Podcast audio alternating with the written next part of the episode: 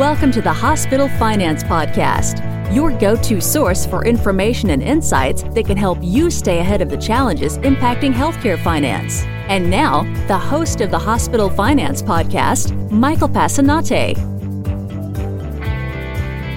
Hi, this is Mike Passanante, and welcome back to the award winning Hospital Finance Podcast.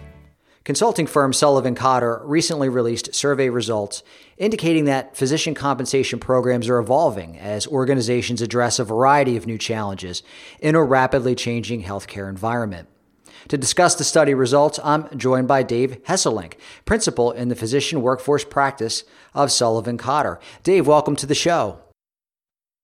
Thank you very much. Appreciate being here. So, Dave, for those in our audience who may not be familiar with Sullivan Cotter and the work that you do, can you tell us a little bit about uh, your firm? You bet. Uh, so, Sullivan Cotter partners with healthcare organizations across the country, and our objective is really to help drive performance and improve outcomes through the development and implementation of what we call integrated workforce strategies.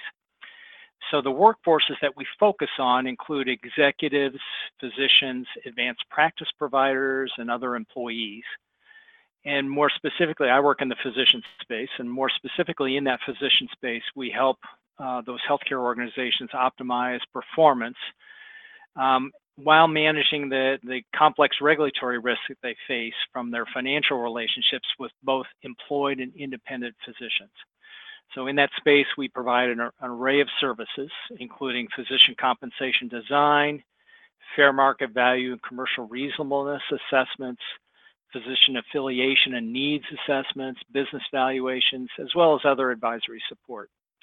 And in, in addition to our consulting services, we also offer data and software to help attract, retain, and engage the executive and clinical workforce.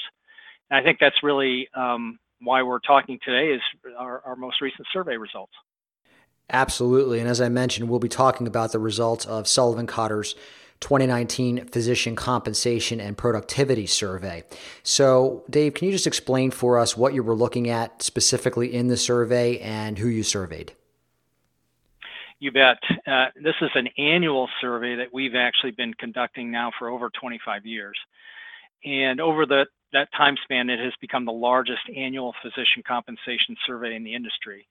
Uh, this past year, we had over 200,000 incumbents included from nearly 700 participating organizations. So that sample size of 200,000 represents about one quarter of active practicing physicians in the U.S. Uh, we conduct that survey um, really to evaluate trends in physician compensation and pay practices and productivity for our survey participants and the purchasers of the survey. Um, and then rather than this being an online survey of individual physicians where individual physicians are, are participating, the survey responses for our survey are compiled centrally at the organizational level by an individual within the organization who is knowledgeable about physician compensation and productivity. So often that's within the HR uh, function. Uh, we feel that that's really the best approach to getting the most accurate and impartial data from uh, the organizations that participate in our survey. Uh, those organizations that are participating typically include health systems, hospitals, medical groups, other organizations that employ physicians. And in addition to publishing and selling our survey, we, we use the survey results to inform our advisory services, which I just talked about, which really focus on aligning physician compensation not only with market benchmarks, but with the organization's overall objectives as well. And certainly, uh, many different types of provider organizations are are thinking about how to um, alter their physician compensation plans to bring them into alignment. Um, with some of the new models that are out there around payments, and I want to talk to you a little bit about that. So, what would you say, Dave, are some of the key environmental factors that are driving the need for new approaches to physician compensation? Yeah, I think there's um, two that I'll talk about. The, probably the most significant change in healthcare over the past 10 years, I would say, has been the evolution in payer reimbursement from a pure fee for service approach to really what I'll call, a, a, in most markets, a modified fee for service approach that also includes value based incentives or value based payments. So I, I want to be clear for your listeners when I say value based payments or value based incentives, I mean third party payer payments for performance in other areas other than volume. So think about clinical quality or patient experience or reducing the cost of care. Uh, all of those really align with the uh, IHI's triple aim. And so with a, a greater share of health system payments based on factors other than the volume of care provided or what we would call physician productivity, physician employers have over the past several years shifted their reward systems to include performance in a variety of areas that reflect their payer environments. So that's what I would call really more of a balanced scorecard approach. So in the advisory work that we do, we help physician employers evaluate their particular environment and align their physician compensation programs to be successful. Uh, the second significant trend I would say that affects healthcare organizations is the growing physician shortage. So physicians who previously put off retirement due to a weak economy um, earlier in the in this or in the last decade now are really have already uh, moved ahead or are starting to move ahead with those retirement plans, considering the strong economy we have today. So in 2018, physician supply projections were updated and the physician shortfall is now expected to exceed 120,000 physicians by 2030, just in the next 10 years. And I'm sure your listeners can identify this because new patient waits for some specialists already can be weeks or months.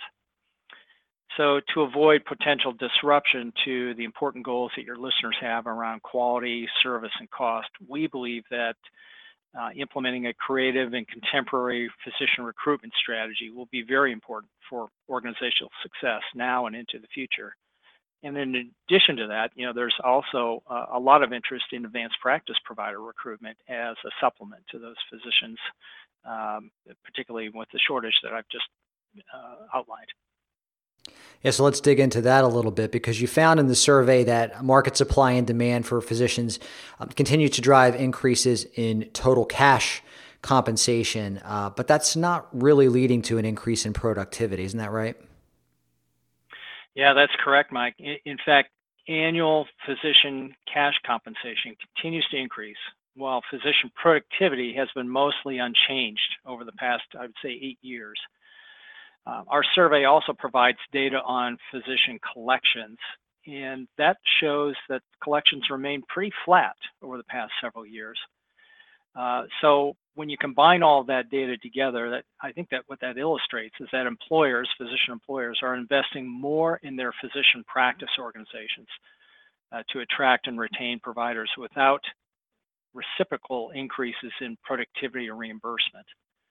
So a, a, greater investment in that physician enterprise really puts more financial pressure on the rest of the healthcare organization organization's performance. I'm, I'm sure your listeners can validate that in their organizations as well.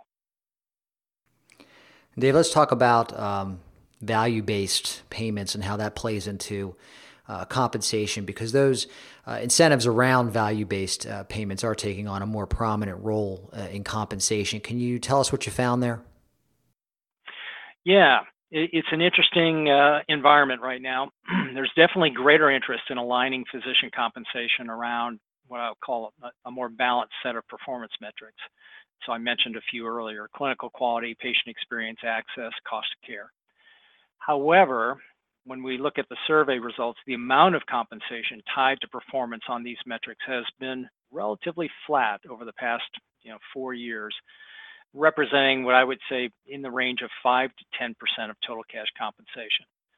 So we annually collect information about how physician compensation plans are structured and the prevalence of those value-based incentives and compensation plan design has increased, no question about that. In 2019, uh, approximately 60% of survey respondents reported that value-based incentives were used in their compensation plan designs and that was up about 5% from 2018. So while the use of value-based incentives has increased, what we find is the amount of compensation tied to performance on these metrics has remained relatively constant. So I think that, you know, there's a little question mark there about that result that I think your listeners may have, and I think that there's probably two limiting factors that most healthcare organizations face. Uh, the first one is the ability of the reporting infrastructure to keep pace with the large amount of clinical quality data that's required for good metric development, and the rigorous testing of that data to ensure physician acceptance. So, you know, last thing you want to do is is uh, collect some data and, and incent physicians around it and find out later on that the data is um, you know not reliable or is not trusted by the physicians that you're incenting.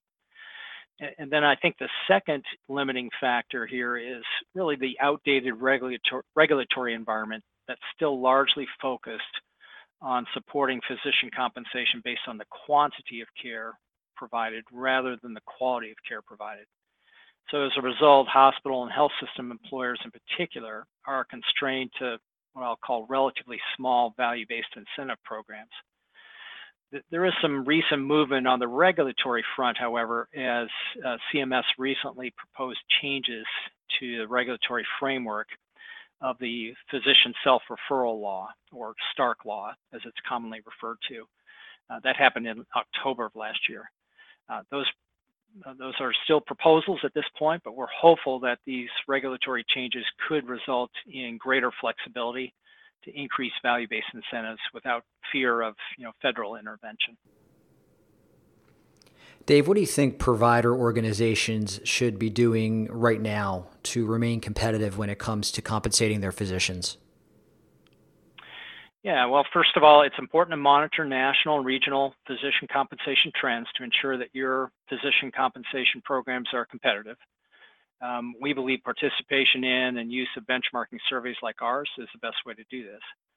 Uh, secondly, I would say periodic evaluation of your physician compensation program is important to make sure it remains up to date, it's producing the results consistent with your organizational philosophy and your strategic objectives. Um, we have a, a, section of our survey called, called the Pay Practices section of our survey, and it's a great tool for conducting this periodic review. And of course, you know, listeners can also contact us to get more in-depth evaluation of their compensation program if they would like and recommendations for improvement. And then finally, I, I think it's important for physician employers to understand the, the dynamic physician recruitment environment. There are a host of physician recruitment tools and practices that are being utilized today uh, in this, I'll call increasingly competitive environment. So as an example, new physicians coming out of training often have significant student loan debt. Uh, a particularly attractive recruitment tool is assistance with student loan repayment in return for a commitment to practice for you know, predefined period of time, say three, four, five years. Your initial compensation offer might be competitive, but those recruitment incentives like that, like student loan repayment, can easily sway candidates in your favor. Our survey contains information on those practices as well, you know, the prevalence of their use, the ranges that are in play, the retention requirements, and more. So your physicians, uh, your organization's physician recruiters will likely appreciate access to that information to, to better understand the national recruitment environment, really as an adjunct to their knowledge of the local environment. So, Dave, if someone wanted to read more about this study or purchase a copy of the survey, where can they go? Well, to obtain a copy of uh, the 2019 Physician Compensation Productivity Survey, listeners should go to sullivancotter.com and click on the Contact Us tab. I, I, will say that our 2020 surveys are currently open for participation through April 3rd, so we would love to have as, as many organizations participate as possible. Uh, information on our individual surveys, our survey bundles, we do bundle some surveys together, pricing, all of that can be found on our website. Excellent. Dave Hesselink, thanks so much for joining us today on the Hospital Finance Podcast. My pleasure, Mike. If you have a topic that you'd like us to discuss on the Hospital Finance Podcast, or if you'd like to be a guest, drop us a line at update at Besler.com. This concludes today's episode of the Hospital Finance Podcast. For show notes and additional resources to help you protect and enhance revenue at your hospital, visit Besler.com forward slash podcasts. The Hospital Finance Podcast is a production of Besler. Smart about revenue, tenacious about results.